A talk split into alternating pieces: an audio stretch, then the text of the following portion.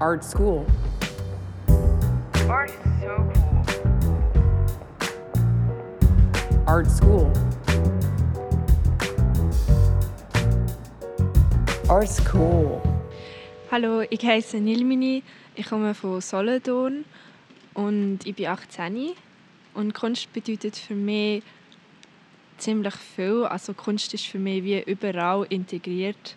Alles, was man irgendwie sieht, ist für mich eigentlich Kunst. Heute habe ich eine Begegnung mit dem Kunstwerk Berntor hoch 3 vom Künstlerduo Haus am Gern.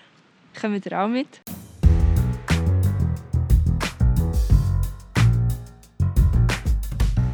Wir laufen hier jetzt gerade über die Kreuzsacher Brücke zum Kreuzsacher Park mit schönem Blick auf Solothurn und jetzt gehen wir in den Park rein und ähm, sehe gerade schon hinter einem Baum das erste Teil vom Kunstwerk. Und wir stehen jetzt gerade an einer Stelle, wo man alle drei Tore zusammen sieht, weil die sind ein bisschen auseinander verteilt. Und man sieht das alte Berntor und links und rechts davor das Kunstwerk. Der eine Teil des Kunstwerks ist wie umgekehrt und liegt am Boden. Und der andere Teil steht auf einer Wiese und das ist wie aufs Dach umdreht und ragt so ein bisschen die Höhe auf.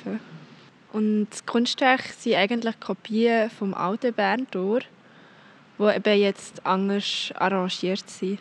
Also jetzt im Moment ist das Wetter halt recht schlecht und darum ist ja alles ein bisschen äh, dreckig. Aber ich habe das Kunstwerk auch schon im Sommer gesehen und das steht hier immer die Hafenbar.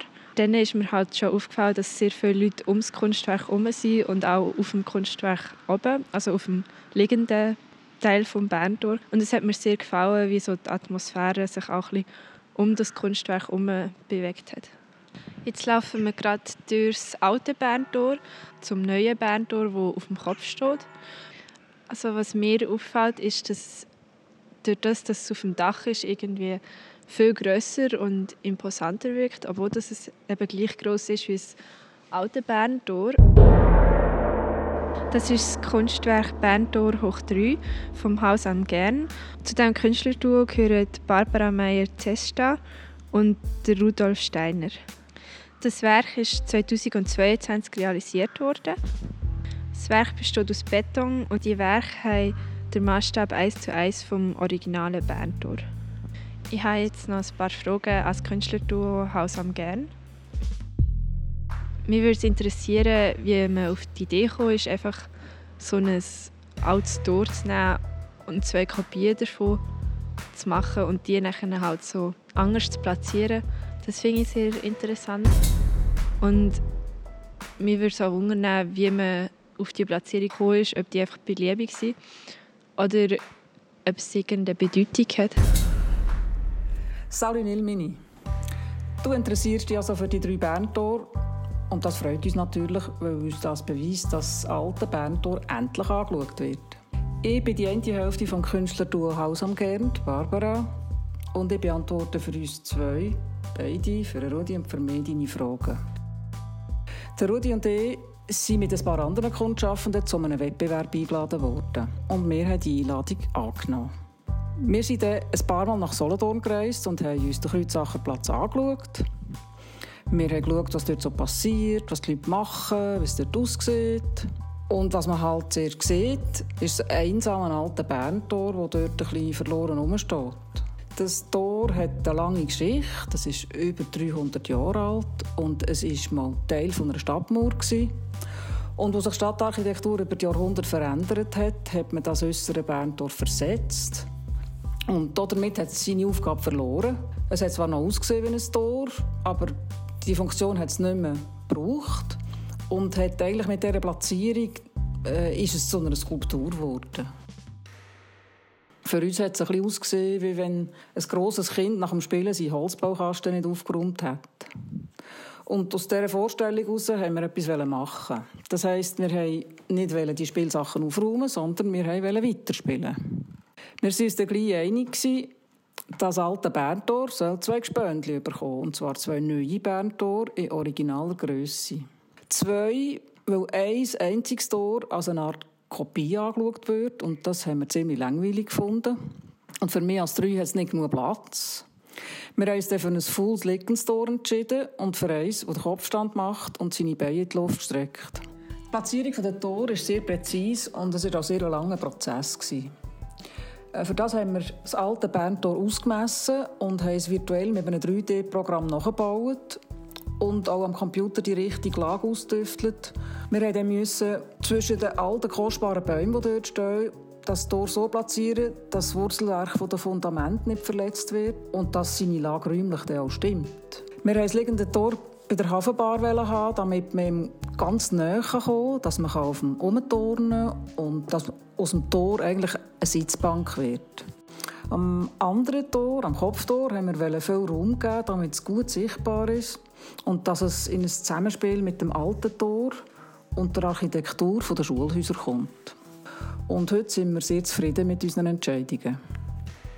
Ich frage mich auch, wie das man das Kunstwerk gemacht hat. Also, mir würde der Prozess sehr wundern, ob man zuerst hat ein Modell gemacht vom alten Berntor.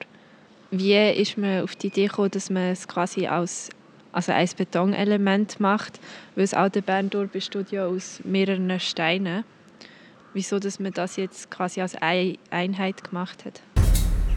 Die beiden Tore sind nicht gegossen worden. Sie sind von Hand, Schicht um Schicht, aus sogenanntem Stampfbeton in eine Form gestampft worden. Beim Kopftor sieht man die einzelnen Stampfschichten sehr gut. Man kann anhand der Schichten die Handarbeit durch einen Menschen ablesen, genau gleich wie bei den Kerben im Stein vom alten Berntor. Damit man die Masse stampfen kann, muss die Masse weich sein.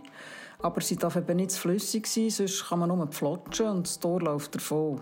Und nach dem Austrocknen muss der Beton genauso fest sein wie gegossener Beton, obwohl er eine Käsezugabe hat und ein bisschen brösmelig ist. Das Brösmelige war uns recht, weil sich mit der Zeit einzelne Steine von den Kanten lösen und die Tore so ein Eigenleben haben. Sie können alt werden. So. Wir haben uns auch für diese Bautechnik entschieden, weil wir die zwei Tore so bauen wollten, wie man das heute macht. Und damit man genau das in 100 Jahren an den neuen Tor ablesen kann. Das liegende Tor ist zum Schutz der Bäume auf einem externen Bauplatz hergestellt worden. In einer Holzbauwerkstatt hat man eine exakte Holznegativform gebaut. In diese Form ist das Tor in acht Teile von Hand gestampft worden. Und die ausgehärteten Einzelteile hat ein Team mit Hilfe von einem Pneukran auf dem Fundament zusammengesetzt. Ein bisschen wie im Sandkasten, nur grösser. Für das Kopftor hat man das Holznegativ auf eine riesige Schalungswand montiert und die am Standort senkrecht aufgestellt. Und nach der Aushärtung vom Stampfbeton hat man die Schalungswand und das Holznegativ abgebaut. Und das Kopftor haben sie zoberst im feuchten Stampfbeton signiert. Aber das wissen noch mehr. Du musst natürlich wissen, dass die Firma Marti, die, die das für uns baut, hat, weltweit komplizierte Tunnel baut, aber eben keine Berntor. Und wir haben dann entdeckt, dass im Namen der Baufirma Marti das Wort Art steckt. Das ist ja cool, oder?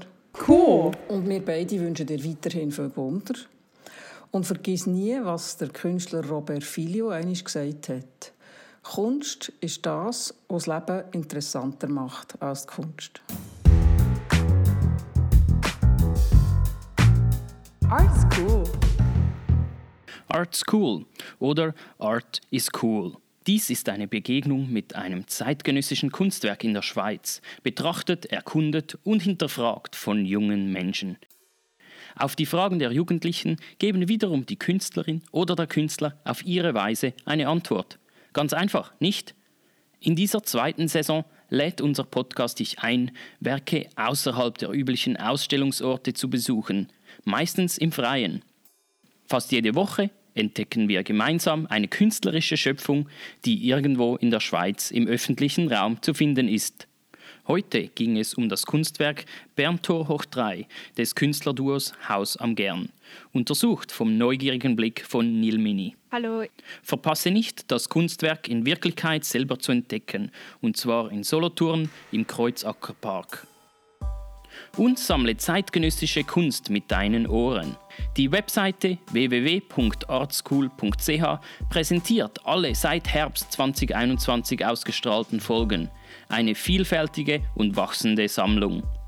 Außerdem findest du dort alle Porträts der jugendlichen Fans der zeitgenössischen Kunst, die Kurzbiografien der interviewten Künstlerinnen und Künstler und die Bilder der Werke. Falls du zur Verbreitung des Podcasts Art School beitragen möchtest, zögere nicht, in deinem Umfeld darüber zu sprechen, den Podcast auf deiner bevorzugten Plattform zu abonnieren und mit 5 Sternen zu bewerten. Du kannst uns auch auf Instagram folgen unter dem Account young underscore pods.